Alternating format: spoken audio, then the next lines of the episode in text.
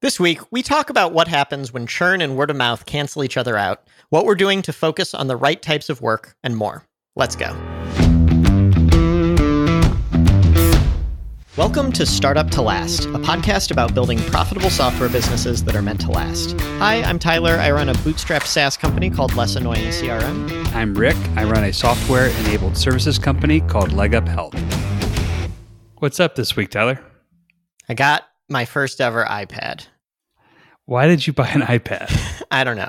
I want to talk about it a bit, but I don't have a good reason for it. Do you, do you have one or have you ever? The only reason you would buy an iPad that I could think of is to complain about an iPad. Uh, well, yeah, we got to create content for the people. The people want to hear me complain, right? No, I mean, I use an iPhone. I'm I'm I'm not like completely anti-Apple, but I'm I'm Windows on the the laptop front. So you you are not an iPad person. I had an iPad and I once I got a big iPhone, I find myself never needing the iPad, so it sort of disappeared. I don't know where it is actually. okay. Yeah, the reason I got it is uh, I spend a lot of time sitting on the couch with Shelly watching TV at night and like she's productive on a laptop on the couch.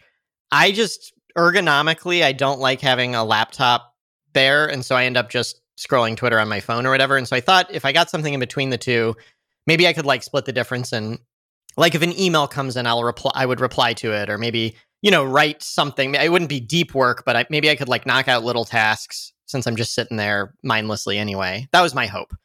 Um yeah. It's, and I take it it's not working out that way.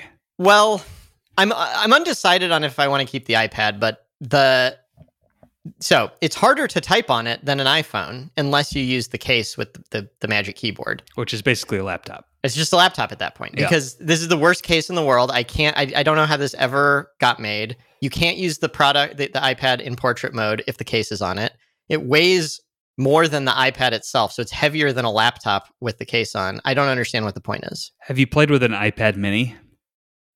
No, I, I was thinking about that, but my impression is those are like a dying product line. Like I think the only version they'll sell you is several years old at this point. That's the iPad I have, so I can't. Okay. Um, but yeah, you, the the reach of thumbs is better with that. It's still you find yourself going further than you want to.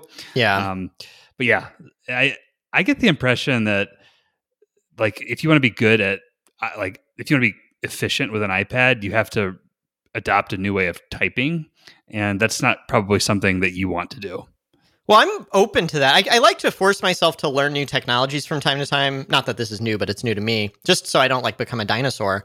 But I legit, other than using the the keyboard, like a keyboard attachment, I don't understand how you could type effectively on something that big. I've seen some kids that uh, that are using. They're not really holding the iPad, but the iPad sort of it's sort of one handed.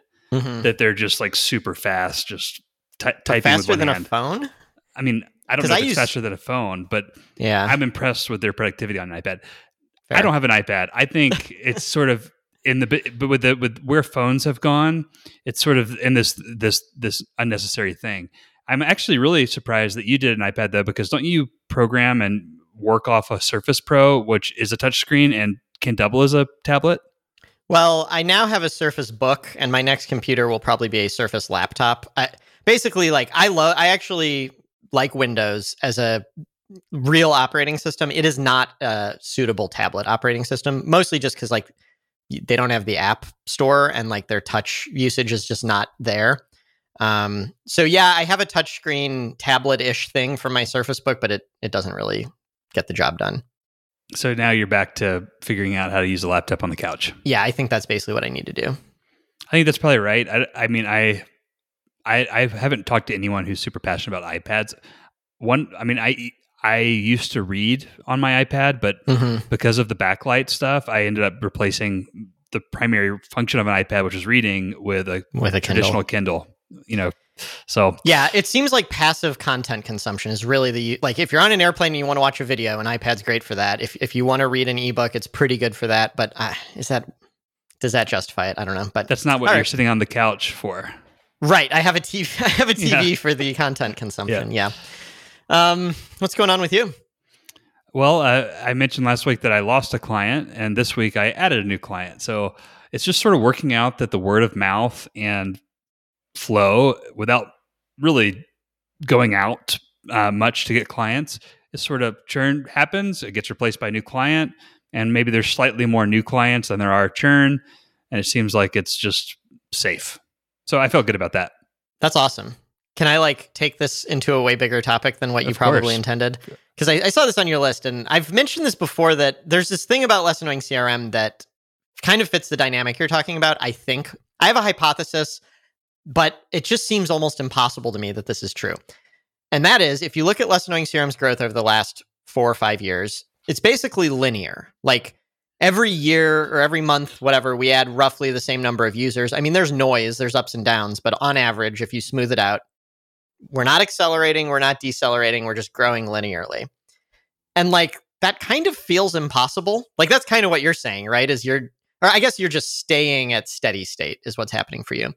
But you would be growing linearly if you, let's say, had a paid Google AdWords campaign that got you five customers a month. You'd get those five, and then your churn and your word of mouth growth would cancel out. And so every month you'd add five, right? Exactly. Yep.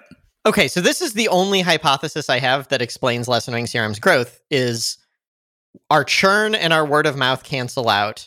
And then we have other stuff that's not dependent on the size of our customer base that's giving us our whatever our actual growth rate is. But it just seems like impossible to me over the course of five years that churn and word of mouth would actually just be dead even. We've added a bunch of features, the world has changed around us. It just seems impossible to believe. I mean, it's a hypothesis. How can you prove it? yeah, I don't know. And I, I also don't know if it's worth proving. Like, we used to have a data scientist who this is the type of thing we'd ask, and then he'd give us the answer, and I'd be like, well, okay, I can't really do anything with that. like th- my actions are still go out and try to get customers. Well, what it means though is that you've got a pretty good business that is, you know, let's just say that all of your existing like non word of mouth channels went away. You'd be at a steady state, and that's that's pretty like that's got to make you feel good. It does. The thing that's tantalizing about it, I don't know if you felt this for yourself, is like that means if I can slightly decrease churn or slightly increase word of mouth, is that exponential growth at that point? But it's just never happened. Like we keep making the product better. Churn actually is going down, and it's just not changing the fact that we're growing linearly. Yeah, I, I that is exactly what gets me excited. Um, mm-hmm. If like if I could get if there's a lever to pull with word of mouth, and I can figure out how to pull it, um, and just get it just slightly better than what it is right now, it means that I don't have to worry about marketing. Yeah, exactly. So that's my dream too. This is why I often talk about the appointment scheduling or just anything that might get our customers to share it with other customers. What, do, do you have thoughts on that? Like, what do you do to juice word of mouth? This is stuff that I can't wait. I'm like chomping at the bit to focus on. Um, I haven't really, I mean, the things that I would do um, that I'm thinking about and sort of anytime I have a thought, I put it in a place to, to worry about later. You know, I, I plan on asking all of my customers and users for a Google review so mm-hmm. so starting to get reviews going um, to tell Google, and then people searching for leg up health were legit. Um, I definitely think that there is a retargeting opportunity. I haven't, I don't fully understand the retargeting, but it feels like if people are coming to the site, that maybe I can get more out of my word of mouth. I can improve the conversion of word of mouth traffic mm-hmm. by by going after people that are hearing about us. I'm really interested to try that one. Um, with and retargeting is basically following them to other sites and hitting them with a with a message to come back. Um, I also uh, I, I do feel that if I were to be more aggressive about asking for referrals and, and more specific with who I'm looking for and more in, with introductions, I do think people would go out of their way to help me, especially in the season of, mm-hmm. of, of the fourth quarter. So those are the things that come to mind. So I I would break those into two categories, and I think there's a third category you didn't mention. Okay, one category is just make your basic marketing or like funnel optimized better so that every word of mouth referral you get is more likely to convert. That's one way. Way number two is increase the top of the funnel, the people getting referred by like asking for it. Basic, I mean, that's a little bit of a blunt way to put it, but like do marketing to get people to give more referrals. The third one you didn't mention is just like make the product better. Do you think you have a ton of opportunity for that? Or is it like, well, it's it's m- more service than product, and you're already given really good service. So when you say make the product better, do you mean make it better with the goal of getting people to talk about it more?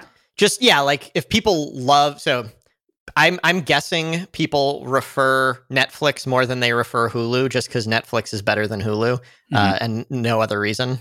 yeah. So yeah, I think there are opportunities, and it's not necessarily. Well, there's two things that are happening. One, Health Sherpa, our tool, our enrollment tool, is getting better. So mm-hmm. there were two complaints that people had from last uh, enrollment season that have already been addressed by Health Health Sherpa that I can then take to customers, and it's I, I, this enrollment in particular noticed the changes from when he first. So this person started shopping in March. Uh, that's how long it took because it was procrastination, procrastination, procrastination. Um, and uh, so when he came came in this month compared to in March, he's like, "Holy cow, this is better!" Um, hmm. And it was a noticeable difference for him. So our tool is getting the tool that we use and that we embed into our service is getting better. So that's one way. We don't have control over that, but I trust that they'll get better. Um, that's so just continuing to use good tools. Um, also, I think that the onboarding experience, um, which is part of what I'm going to be working on uh, in the next month or month and month, month and a half.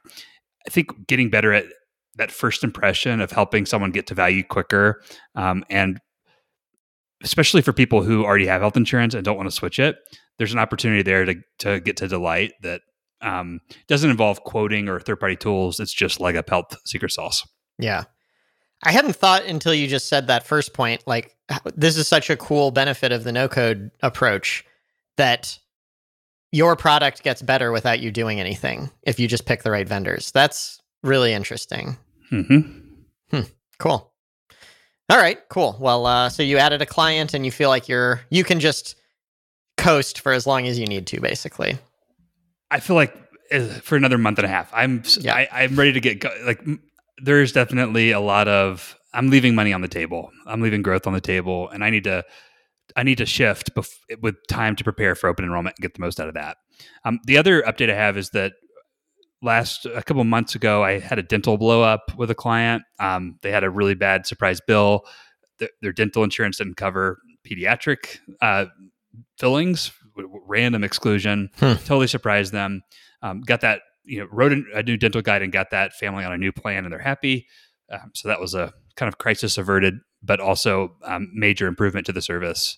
Um, and uh, i've already sent that guide to a couple of people and they're just like oh i'm sending this to everyone because it's the most confusing hmm. uh, this is the most confusing uh, thing that i've that i've dealt with in the past. That's awesome. Well congrats on getting through that. I know that stressed you out when it happened and it's it's great. I mean, you wish the crisis never happens in the first place, but I do think like a decent percentage of them end up not being the crisis that they seem initially. So that's great. Totally, totally. I was very, I'm very appreciative for that client helping me identify the hole and fix the hole. Mm-hmm. Um, so yeah, it's a win. What what else is going on in your world? So I put like on the list to talk about that I'm I'm feeling like I'm spinning my wheels a little from like a productivity standpoint. Although I put that on last week, and I think maybe I like I got through it already, but I just was kind of feeling like I was doing work, like I was showing up, putting work in, you know, put in a good day's work, but then at the end of it I was like what did I really get done? Um, and in particular, everything I was doing was like none of it is something that matters on a 1 year time scale. It's like it matters right now. It's not like I'm doing st- like stuff that doesn't matter, but it's all like oh, there's this little tweak we need to do or this or that. And none of it was like, well, where's the product going to go in the future or, you, you know, anything like that. So I was just kind of feeling kind of in a rut uh, a week ago. I don't think I, I haven't started working on the bigger stuff, but I just like got a whole lot done over the last two days, and like all these little things that were piling up, I knocked a lot out. So I don't know, maybe it'll fix itself. I feel like it's related to the interviewing process because mm. when, when you when you make that your number one priority, well, when you start interviewing, or I should say hiring, what we talked about last week was you you think you should make that your number one priority. When you make that your number one priority, all the big stuff that you might work on, you can't work on because it's too big to do at the same time as hiring. So I'm wondering if maybe your that productivity rate was just a result of you know uh, uh, of the hiring thing, and and maybe you need to just look at the interviewing as the as the productive piece, and that does I, benefit you for the long term. I think that's fair, but I the ca- I posted like a screenshot of my calendar a week or two ago, and I did have some interviews, but I also just had a lot of other random meetings, and I think all of it combined did exactly what you said. So yeah, like I found myself, you know, a meeting would end or an interview would end. I'd sit down at my computer, and rather than thinking what is the most important thing for me to do right now, I was thinking what can I get done before my next meeting. And I think that was fundamentally the problem. And yeah, just having fewer things on your calendar is probably like the best thing you can do to address that. Yeah. And I guess, is it a problem that maybe interviewing people doesn't feel productive? Does that mean no, it's less uh, that engaging? No, no, no. So uh, the interview is actually going fine, but like it's just uh, if I don't know how to say this. Like when we hire the person, I'm going to feel great about that and it'll be worth it and all that. But I also need to at some point get back to do it. Like I do uh, have real responsibilities I need to get to, and doing all these little 30 minute things is not like I just feel like uh, it, it, it's not just this last week or two. It's probably the last two months. Hmm. I if I look back two months ago, I'm like the company has made progress, and that's actually that's like almost makes it worse. Like when you're the main person contributing, your productivity correlates so strongly to the business results. I'm looking at like the business is working, but have I done anything that matters in the last two months aside from this recruit? This recruiting thing did not take two months. I, yeah, that's yeah, not enough okay. of an excuse. So it's really a two month reflection that you're going through and going, ah, am I working on the right stuff? Where are you landing? Um, I'm landing on no, I'm not. Like everything I've done, I don't exactly regret any individual thing, but in aggregate, I need to stop. And so what I've done is a, I've delegated a couple things. I've just like sent something to someone like, hey, do you want to do this? If you don't, it's not getting done. Mm-hmm. Uh, or I just archived some stuff. There's some things that are like nice to haves, but they're not really strategic. Like, let me give you an example. We're expecting a lot of signups to come from this event that we're participating in in like July. So I had something on my list like make signups faster because I'm worried the site could come down, like if like 100 people sign up within the same minute. And I was just like, well, fuck it, then the site will go down, you know? not not literally like if customers are listening to this, don't worry, like the app's not going to go down, but like if people have to click the submit button twice, which probably won't happen, it'll probably be fine. But I was like, why am I spending my time on this? Like this this isn't strategically important to the long-term future of the company. What is? Oh man, you're bringing the hard questions. Uh okay. So I know that product strategy is especially right now it's not because we have this one developer deficit. The developer left. We're not like all the work that's getting done on the dev team, we already have designed and figured out. But once we have this extra person, figuring out what's the most important thing they can be doing. So I think I'll do a lot more design work and a lot more product planning. That will be important.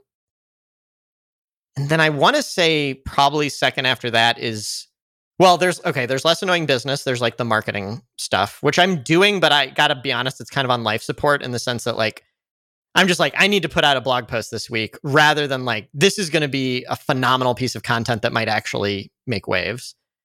Uh, and then I'd say the third thing is like leveling up the rest of the team. I haven't been doing, uh, spending as much time on that as I probably should be. Interesting. So I, thanks for asking that. You'd think that's, I would have naturally asked myself that. I was so focused on getting the other stuff off my plate. I wasn't exactly thinking what should be on my plate, but yeah, that's a good point. Leveling up is uh, your role is a new thing, like that you can that actually potentially just like interviewing has an exponential effect um, as you grow the organization. What versus maybe what you might normally do as an individual contributor. Yeah, that's interesting. I haven't heard you say level up people before, and I know you do it, and I know it's important to you, but we haven't talked a lot about that on the podcast. We haven't. And I, I actually think a lot of progress has been made there recently in the sense that like Robert took over managing the dev team. Um, we have this new leadership team, and our first like leadership team meeting is next week. So some of the stuff's actually happened here. Something I'm a little unsure about how to balance my time is so now, okay, the vast majority of employees at the company are either CRM coaches, aka customer service, or d- developers of one type or another. There are leaders for both of those teams. Michael runs the CRM coaches, Robert runs the devs. Something I'm a little unsure of is how much is it now their job to level people up versus like, should I be kind of reaching over them and saying, okay, you just keep the day to day running and I'm going to like still be meeting with individual people? What do you think about that? Well, I think ideally you'd, you'd want them to assume some of the leveling up as a leader. Um, but yeah, like, and then maybe yeah, ideally you could focus on your leveling them up, and they focus mm-hmm. on leveling their people up. That seems like the ideal world. What's what are the downsides of that? Uh, I guess that I don't know how as much. And uh, to be clear, like this is happening. Like Michael meets with everybody, Robert meets with everybody. I, I think that that that level that leveling up that doesn't involve me is happening, but it does kind of leave me with like, so do I just not need to worry? There's still like two people I manage directly. Should I just be focusing on them, or should, well, I, I, don't know? One way to think about this um, is imagine you were in, let's say, Michael's role. Mm-hmm. What are the things that you would do that would make that would level up those employees um, that Michael might not realize he should be doing? Um, in other words, there's probably a gap in terms of leadership mentality and and I don't know tactics that you might employ uh, that Michael doesn't hasn't had the opportunity to employ, and mm-hmm. maybe that's where you focus on leveling. Maybe these two things are the same thing. I guess is what I'm saying. Except yeah, you're teaching. You're the leveling up that needs to happen is teaching. You know, Michael how to level other people up. Yeah, what's while you were talking, like what's going through my head is both Michael and Robert are really strong individual contributors too. And they are doing a certain amount of this, but like they're probably mostly just constrained by time where it's like like Robert, for example, he's the main person right now building a new feature for us.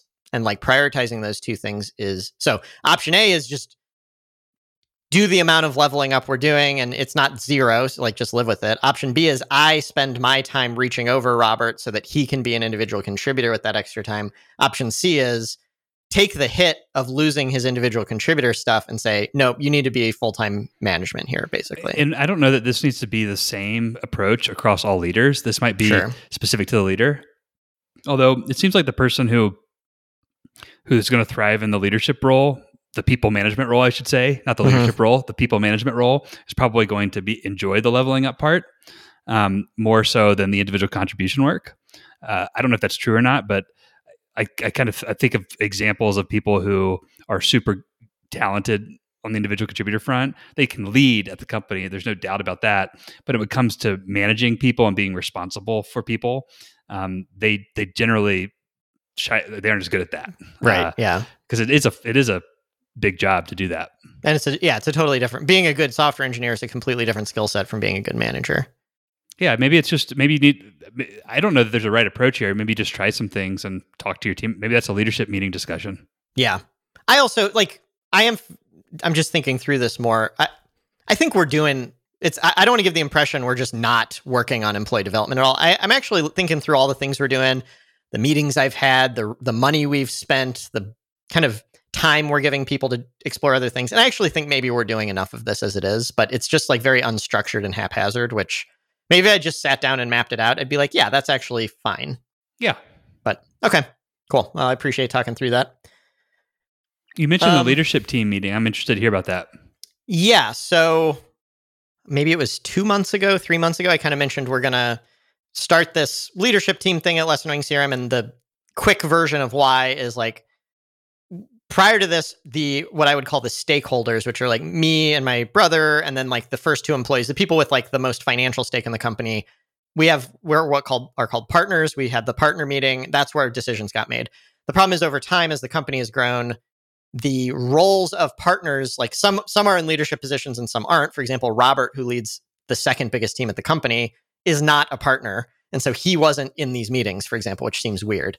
Um, so we've got this leadership team, which is basically the people. So one person representing customer service, one representing the developers, one representing growth, so like marketing, biz dev, and so on, and then one representing uh, diversity, equity, and inclusion. Basically, not every decision will get made, but some big decisions we'll we'll talk about them and and try to like run the company together, basically. So we put this team together, but we just had it wasn't the right time to actually do anything with that. So now next week we have a real meeting where we're going to like talk about stuff and have our first get together. So that's a lot of context.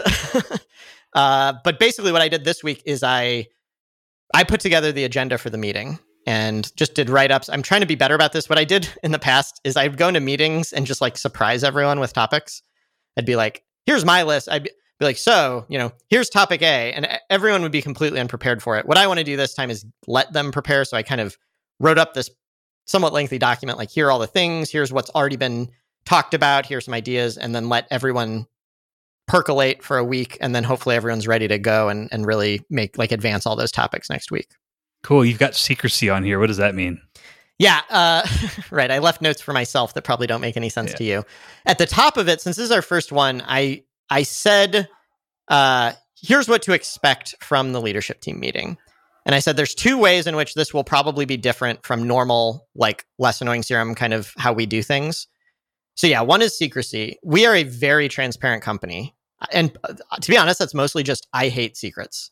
I'm bad at keeping them if I have a drink or two, I'm going to spill the beans. I'm just like, I hate secrets. Uh, but some of the topics in the leadership team meetings will need to be secret from the other people at the company. For example, uh, maybe there's an employee who's kind of struggling for one reason or another. We need to be able to talk about that. And obviously, it would be really disrespectful to that employee if other people at the company knew about that. Um, another example of this is like people hate change. People are like afraid of change. And if you poorly communicate that you're even thinking about something, it can make people really freak out. Like, I think a big part of leadership is like when you introduce new ideas to people, you need to do it carefully. And so we need to basically keep what we talk about in this meeting secret until we know how to communicate it to everybody. Leaders are pre processors of change. Hmm. Is that a new concept from you, yeah. or is that that's like an established? I just thought I just thought of that. It's like that's exactly the, they they need we pre-process here. Once we figure out uh, and collect feedback on where we're going, um, get some input. Sometimes without people knowing what they're giving input on, um, we process that and we lead, we help people through the change. Yeah, yeah, I like that a lot. Um, and I almost think there's like a bigger umbrella concept there, which is so I want to talk about in a second the term calm company, but like you could say like maybe what we do is bootstrapping, but some some people in our ecosystem raise money, so it's not quite bootstrapping. And a term that you keep hearing more and more is like we are calm companies. I kind of think the responsibility of the leader is to like shield everyone else from all the stressful bullshit so that they can stay calm but it's it's not always calm. You can't run a business with 100% calm. Mm-hmm. And so mm-hmm. yeah, pre-processing change is part of that, but there's probably other ways in which it's like I hope this leadership team can handle a little of that extra stress and extra pressure so that everyone else can go to sleep at night without any concerns. Yep. Which brings me to the second thing. So the, the first thing that I said to them was secrecy is is going to be important here. And the second thing is like we need to make really fast decisions, which I'm used to. That's how the partner meeting has always worked. But like for the people who are not partners and who are new to this type of thing, I think it could be a kind of intimidating thing the first time you go through it. Was like, this is going to affect a lot of people. And we just talked about it for 15 minutes and made a decision. But it's like, yep, that's that's how you have to do it. yep. And you know, if we get it wrong, we will iterate. Yes. Yeah, that's the you often hear there's like a sorry, quick side note. Um, are you familiar with the term apple pie uh, ideas? Mm-mm. This is from uh Shreyas. I'm forgetting his last name. Uh, he, he's a product manager at Stripe, and he had a tweet thread about this. Uh, but he said an apple pie idea is like something that it's said in a meeting, and it sounds so obviously true that no one bothers to challenge it, even though in many cases it's not true. Um, one of those is you often hear people say like moving fast in the wrong direction is worse than moving slow in the right direction. I don't know. Not always. Like moving slow in the right direction is the same as standing still. Moving fast in the wrong direction, you learn. And as, uh, there are some things that you can't be corrected. You burn bridges or whatever. But if as long as it's correctable and changeable, moving fast in any direction is almost always better than moving slow. I think. I think yeah, it's hard to argue with that. There's a balance, of course. Like this same ex- the same logic is used for like why Facebook broke democracy, you know, so it can be taken too far. but anyway, so yeah, I'm excited for uh, the leadership team next next uh, the the meeting next week, and we'll see how it goes. I'll be interested to see how that goes. I, I love love to hear about it. Yeah, I will. Uh, I will share what I can, but some things are secret. Oh yeah, that's right. You got to set an example.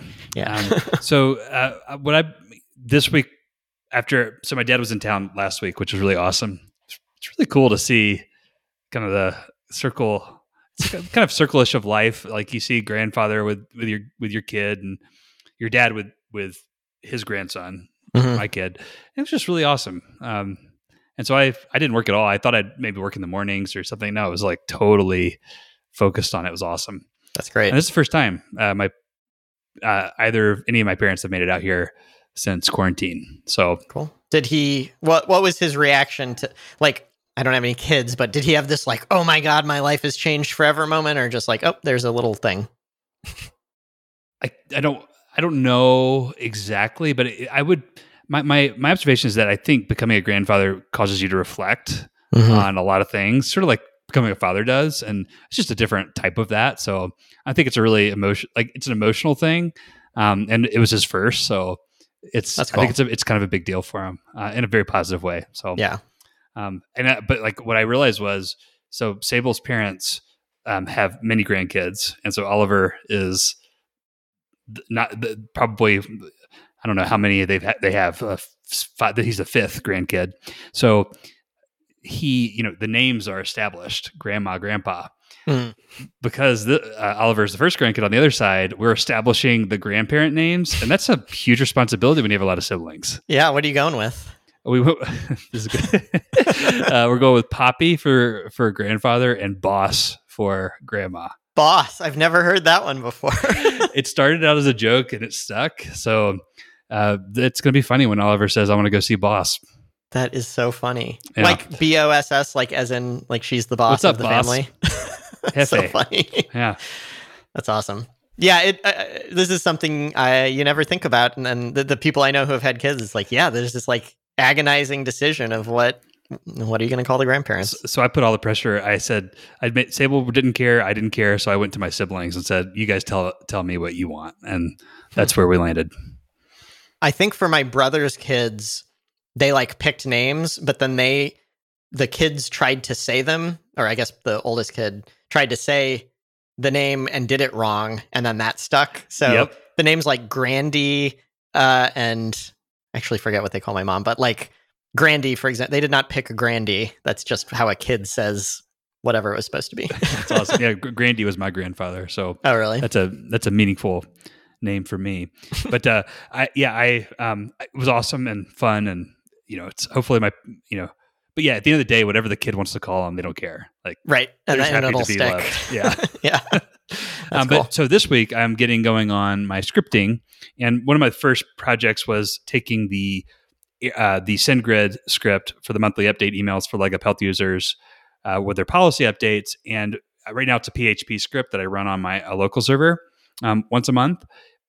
My first practice, sort of practice project or implementation project was going into the Airtable base and taking advantage of a new feature they had uh, to uh, basically run that same build rebuild that same script in JavaScript within the Airtable scripting service. And I spent all day today on it, and I can I got everything built and the code's good, but the, the, I'm running into the same issue of like just no response on the fetch request. So, hmm. um, I'm you know, Airtable has multiple different ways to build script, you know, to build uh, code into your base. So the first version is what are called automations, and this is they used to be called blocks, um, but basically you install a pre-configured script uh, written by say SendGrid for Airtable, which has limited functionality and it, it works for one-off things, but it wasn't great for my use case. The next version is installing a, an automation that is like custom scripting, and that's what I was trying to use, um, and that's where I'm sort of I'm ready to move on from because uh, it's just not working. Um, and then the third option is actually building a custom app on top of Airtable. And that's what I'm looking into now. And it looks like I could u- use Node.js to build basically the same thing within an app and have it accessible via the Airtable piece. So that's going to be, if I can't get this working by the end of the day, I'm going to move into that tomorrow. Yeah, because if it, you say it's not giving you a response, I mean, what tools do you have to figure out why? Because that seems like a pretty important thing to figure out. Yep. So, uh, but, but, do you remember when we were doing the pair, pair programming? It was the same thing. Yeah, it was just it wouldn't. We wouldn't even get a, an error message back. It was just into dead space. Well, so what was happening is it was giving a CORS a C O R S error, but it, that doesn't like show up in the same way that like a normal server error shows up. So probably that's what's happening here. How would you find that error? Because because we never could find it. We just discovered. We just assumed that what it was what it was and confirmed it via search. Um, and it looks like that same error is happening with the new fetch remote yeah. fetch request.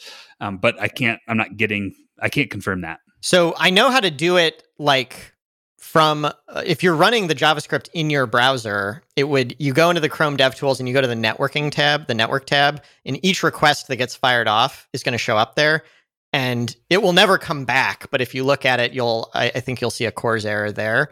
But I thought the thing that Airtable had changed is that they let you run the JavaScript on their server. Are you confident that's happening and it's not running on your computer? That's I'm using the function that they so mm. they, hmm. they, basically replace they have a fetch request which works when a CORS policy is is not an issue, but they create this new fetch request like remote fetch async, mm-hmm. I think is what it's called. Um, but it's basically the same request, but uh, it runs on their servers.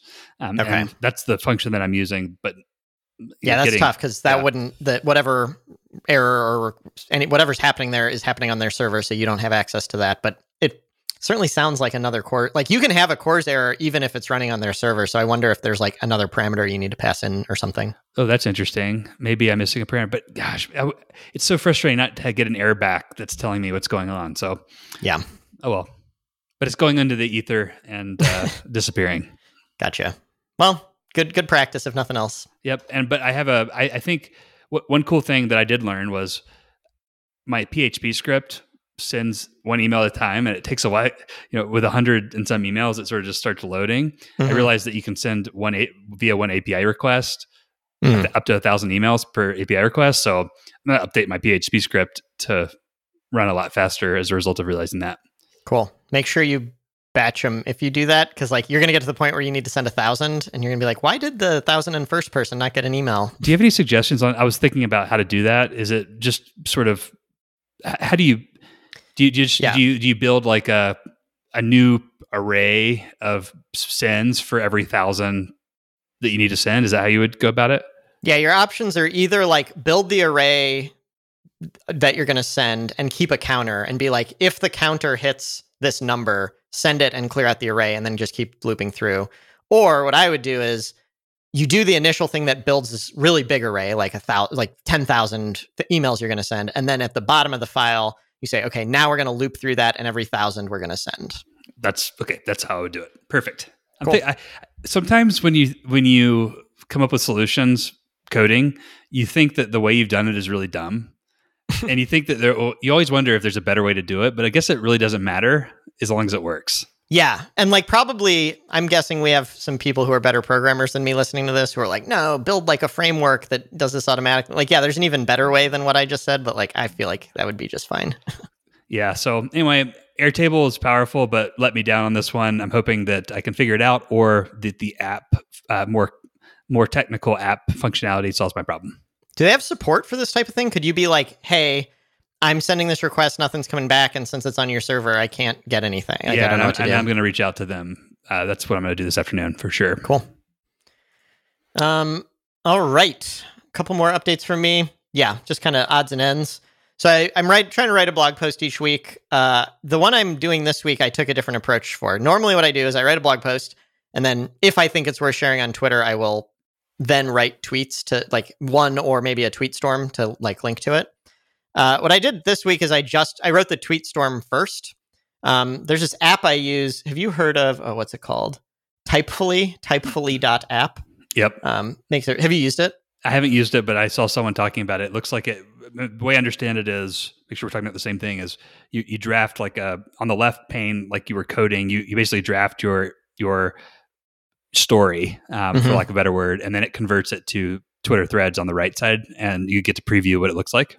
Yeah, yeah. So basically, if you put two new lines in a row, it's a new tweet, but the whole thing is in one text area. So the the problem with writing tweet storms normally is each tweet is like a different block of text. So if you want to like move this sentence from one to the one above, above it, it's like really tedious. With this, yeah, you're typing into one big text area and just two new lines in a row means new new tweet. So I was like, well, an interesting thing about writing tweet storms is you have to, it's a different writing style. You have to like keep everything short because it's 280 characters per tweet. And it really forces you to cut down on all the bullshit. And I, I tend to write, you write really short articles. I tend to write really long ones, which like sometimes it's like, yeah, it's a big narrative thing and it's good for it to be long. But I think a lot of the time it's like, probably I should do more editing than I do. Um, So this kind of forced it upon me. So I, I wrote the tweet storm. I, I posted earlier today, and then I think I'm going to take that and convert it into a blog post and see if I like the writing style better. Oh, I can't wait to see how that hear how that goes. I, and one other cool thing about doing the tweet storm is you'll get more, you'll get quick feedback on whether mm-hmm. the, the content resonates, and maybe even some replies that can make your content better by the time you publish. So yeah, there's a there's a huge benefit to getting some audience input uh, before you before you publish. That's a great point. Like, th- and this has already happened. So like some one person went through and like liked every single tweet basically. And it's like you don't that's awesome. I'm glad they liked it but you don't learn a lot from that. But some people went in and like liked three of the tweets and it's like okay those are the points that resonated. And then there was one person i said like this was about remote employee compensation and i said kind of flippantly in there like I don't think minimum wage is a good solution to this. And then he went in and was like, well, yeah, but it's the best solution we've got, which I totally agree with. I didn't mean to like say I think we shouldn't raise minimum wage. So now I know when I go write the blog post, like I was not clear about that point. So yes, exactly yeah, right. Identifying holes in your argument, it's one of the best. The internet is one of the best places to do that. Like the quickest way to learn something is not to say ask a question, but to say something wrong. yeah, I love that. There's like that's someone's law, right? yeah. Oh, that's beautiful. uh, so yeah, we'll see how that goes. Um, and then I've got one more topic that um, honestly I might save for another week. Let's let's switch the order here. Did you see that uh, Earnest Capital rebranded? I have not seen Earnest Capital's rebrand. So I mentioned earlier in this episode this term calm companies. They are now called the Calm Company Fund. Wow, calmfund.com. Yeah. So for people who don't know, Earnest Capital is a I guess sort of a venture capital firm, but not quite. But they they fund companies like uh, ours, like companies that the idea is you're not going to then get on the VC treadmill. You're just going to raise this one amount of money, probably not go huge, not necessarily exit, but it's it's just like aligned with otherwise bootstrapped founders a lot better. So yeah, new new brand. And the way they define it is um, uh, companies that do not risk survival for growth. Mm. That's interesting. That's cool. Yeah. It uh I always kind of roll my eyes at rebrands. I don't know if you do. Yeah, I mean it depends. I'm, actually, I'm, I'm not going to say I'm rolling my eye at this one. i have yeah, got something else to yeah. say, but like generally, I, I, mean, I like I like rebrands, um, especially when they're. I mean, there's some brands that are really bad and need to yeah. be rebranded. I I don't know that Earnest Capital had that problem. I think there were like other like other reasons they kind of needed to rebrand. Um, but yeah, I don't. I agree. They didn't have a bad brand. Well, that that's part of it. Like, first of all, I'm kind of like surprised by how much the Earnest brand is a part of me.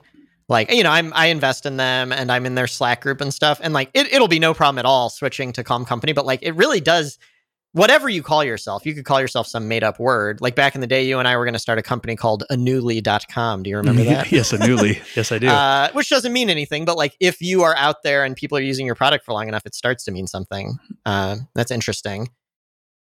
Um, normally when companies rebrand, like the one, ones that stand out to me is like Slack's recent rebrand. Not, it's not that recent anymore. Um, I'm trying to think what other ones did this uh, Discord just did this, and they write like these really long blog posts where they're like, "We changed from purplish blue to bluish purple as our color," and like the the icon is a little simpler, which suggests that we care about simplicity and we're not just for gamers anymore. Like Discord said that. It's like shut the fuck up. Like nobody. If you have to explain it, it's not. It, it doesn't matter because your customers are not going to read your PR release about this. But I do think like I love Calm Company Fund, or I, I don't know. There, there's I'm sure criticisms of it, but it's very literal in the way Less Annoying CRM is literal, mm-hmm. and I like that. Like they don't have to explain. Earnest Capital is fine, but Calm Company Fund says what they are, and like it doesn't have to be explained, which I like. Yeah, it adds a lot more meaning to their name for sure. Um, yeah. and it's you know it leads into a story too. So I don't know when people when you were saying rebrand, it's funny. I always think to the name first, but that's not what a brand is and only is. It's all these other things too. But I I think you and I are aligned in that the most important branding decisions are what you call yourself and how you ex- you know how you explain what it is you do. And mm-hmm. at the end of the day, like Earnest is using that leaning on that word calm, and you've you've seen that come through in a lot of their communications recently. So it's not really a surprise. It feels like a iteration more so than a complete like 180. Yeah. I wonder if it'll even uh, we've had this with less annoying CRM where like having that in your name, you kind of can't do certain things that are clearly annoying. Um, and I wonder if ha- being called Calm Company Fund will, you know, either implicitly or explicitly require them to like stay true to a certain type of investment thesis and stuff like that. Yeah, and I, I, I, what do you? I mean, what's your definition of calm here? Like, are you a calm company? I think you're a calm company. I, I think, yeah. I, I mean, relative if, to like a normal, not that we're a startup, we're 12 years old, but like relative to a normal company our size in the tech space, I think we're very calm. Cool. I'm gonna. There's a press release on calmfund.com. You, if you go to earnestcapital.com or whatever their old website was, you'll find it. Um, introducing Calm Company Fund. I'm gonna have to read this. Yeah. Cool. Um. Anything else? I've got one other topic, but I'm I'm gonna keep put. I, I, honestly like every week I think about it a little more, and I'm I'm like if we talk about it this week, then I, I feel like we'll get more out of it next week. So I'm gonna keep kicking the can down the road. Excellent, excellent. Um, well, I appreciate your time today. Um, if you want to see show notes, you can go to startuplast.com. All right. Talk to you later. See ya.